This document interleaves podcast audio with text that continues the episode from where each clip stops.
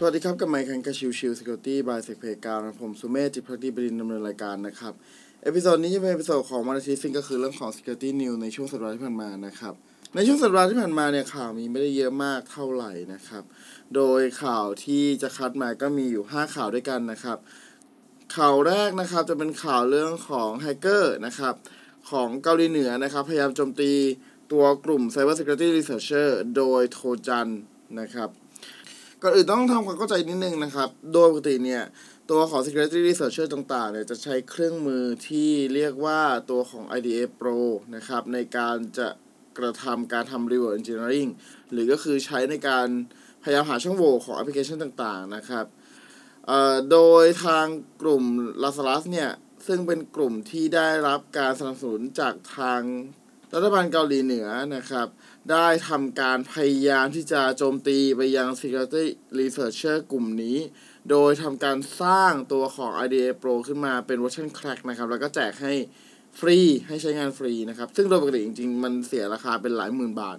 ต่อปีเหมือนกันนะครับ แต่ว่าอพอเป็นตัวฟรีก็อาจจะทำให้ดึงดูดตัวของ Security Researcher หลาย ๆ คนไปใช้งานก็เป็นได้นั่นเองนะครับ การกระทำครั้งนี้นะครับ ถูกตรวจพบได้โดย Security Researcher ของบริษัท ESET นะครับเราทราบกันดีอยู่แล้วว่า ESET คือตัวของแอปพลิเคชันแอนตี้ไวรัสนะครับ ที่มีมายาวนานนะครับ แล้วก็นับปัจจุบันก็ยังมีอยู่เรื่อยๆนะครับ โดยทั้งนี้นะครับตัวของทางคนที่เจอนะครับ จะชื่อว่า Anton Cherepanov นะครับ ถ้าอ่านผิดขออภัยนะครับ ตัว Anton เนี่ยเจอว่าตัวของแฮกเกอร์เนี่ยพยายามจะเอา IDA Pro เวอร์ชัน7.5 นะครับ มาทำการ crack แล้วก็ฝัง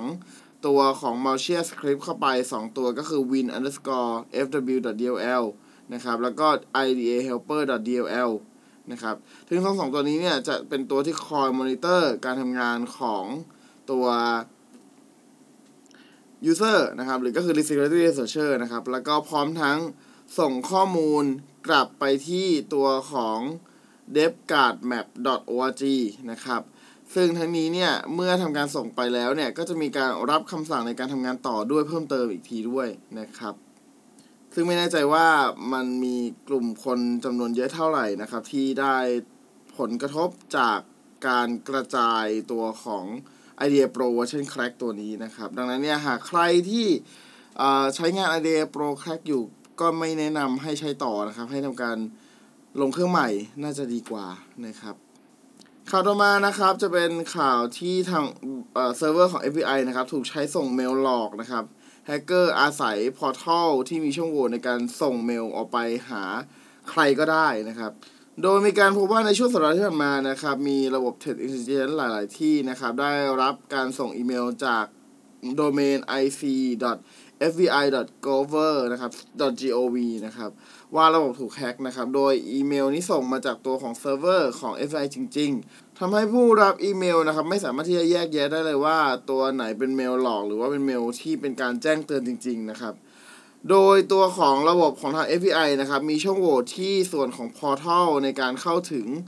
อของหน่วยงานบังคับกฎหมายของสหรัฐหรือก็คือ Law Enforcement Enterprise Portal หรือก็คือ LEP นะครับ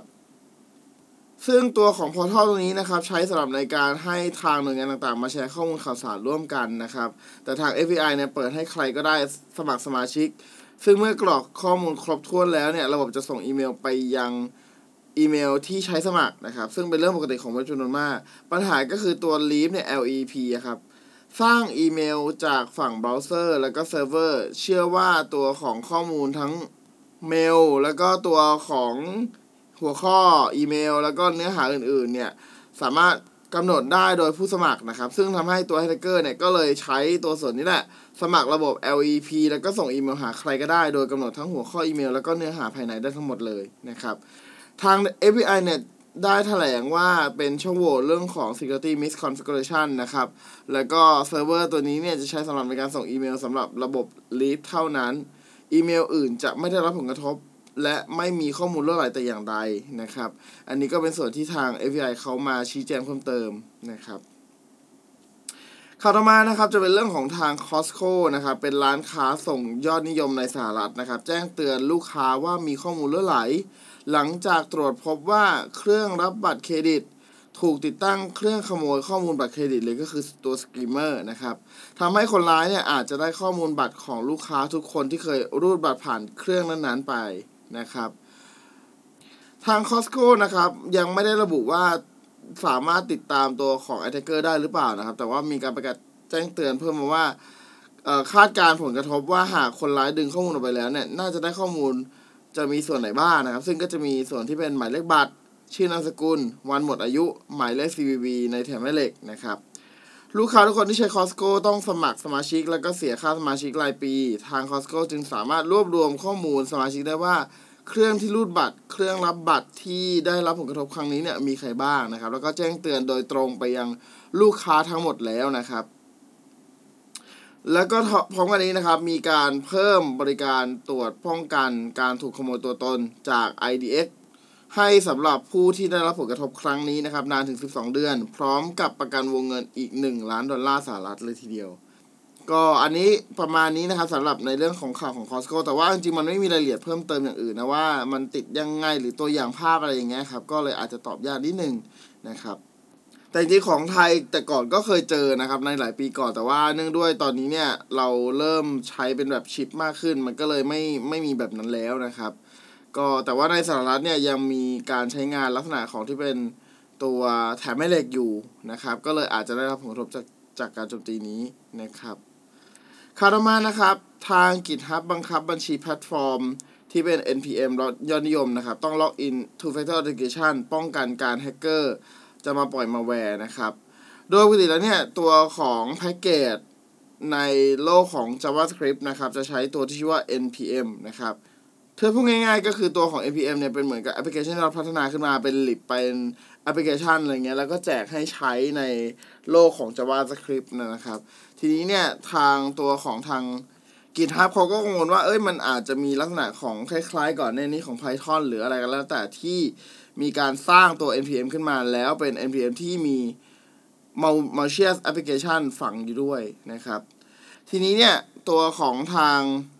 GitHub ก็เลยเอาประกาศมาตรการความปลอดภัยของตัว npm เพื่อป้องกันปัญหานะครับ โดยจะกำหนดเป็นหนึ่งบัญชีเจ้าของแพ็กเกจ npm ยอดนิยมจะถูกบังคับให้ล็อกอินแบบ two factor authentication นะครับในช่วงประมาณไตรมาสแรกของปี 2022 2 ก็คือเพิ่มระบบการมอนิเตอร์การเปลี่ยนแปลงแพ็กเกจ npm ที่อัปโหลดขึ้นมาใหม่ เพื่อตรวจสอบว่ามีมาแวร์หรือไม่ 3. ปิดช่องโหว่ของ npm registry โดย GitHub ระบุว่าเจอช่องโหว่จากรายงานผ่านช่องทาง Bug Bounty เมื่อต้นต้นเดือนพฤศจิกายนที่ผ่านมา แล้วก็ออกแพทแก้ไขภายใน 6 ชั่วโมงนะครับ อันนี้ก็ถือว่าเป็นข่าวที่ใหญ่ในช่วงประมาณสัปดาห์ที่ผ่านมานะครับ ที่จะเป็นทาง GitHub ช่วยปกป้องผู้ใช้งานตัวของ APM อีกทีหนึ่งนะครับ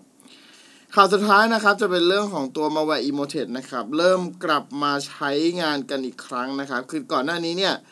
หลังจากที่กลุ่มของ emotet เนี่ยแอดมินหลาย ๆ คน แล้วก็รวมถึงเซิร์ฟเวอร์เนี่ยถูกยึดนะครับไปเมื่อช่วงประมาณต้นปีที่ผ่านมานะครับ ล่าสุด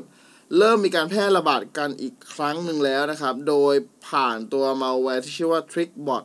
นะครับ ซึ่งเป็นไม่ได้ว่าการกลับมาครั้งนี้อาจจะมาจากตัวของกลุ่มก้อนเดิมที่พยายามจะกระจายตัวกันไป แล้วก็เริ่มกลับมาทำงานร่วมกันอีกครั้งหนึ่งนะครับสำหรับ e m o t e d นะครับสำหรับ e m o t e d เนี่ยจริงๆ ถ้าเราดูในประวัติปี 2019-2020 นะครับ e m o t e d เนี่ยถือว่าเป็นติดท็อป 3 มาตลอดนะครับในเรื่องของตัว botnet นะครับที่มีการถูกใช้ในการโจมตีต่างๆจำนวนมากนะครับ ดังนั้นเนี่ย การที่มีข่าวว่ากลุ่มนี้กลับมาเนี่ยก็บ่งชี้ได้ว่าอาจจะมีผู้ที่ได้รับผลกระทบตัวของแรนซัมแวร์ต่างๆ เพิ่มมากขึ้นแน่ๆนะครับ เราต้องลองดูกันน่าจะเป็นภายในแบบภายในเดือนหน้าหรืออะไรเงี้ย น่าจะเห็นผลชัดเจนนะครับโอเค ก็ก่อนจากกันไปนะครับ ขอขอบคุณแหล่งข่าวทุกท่านนะครับ มันเป็นเรื่องของตัว b p c Computer นะครับ Hacker News แล้วก็ตัวของ b l o c k n o n นะครับ โอเค episode นี้ฝากไว้เท่านี้นะครับ ขอบคุณทุกท่านที่เข้ามาติดตามและพบกันใหม่สำหรับวันนี้ลากันไปก่อน สวัสดีครับ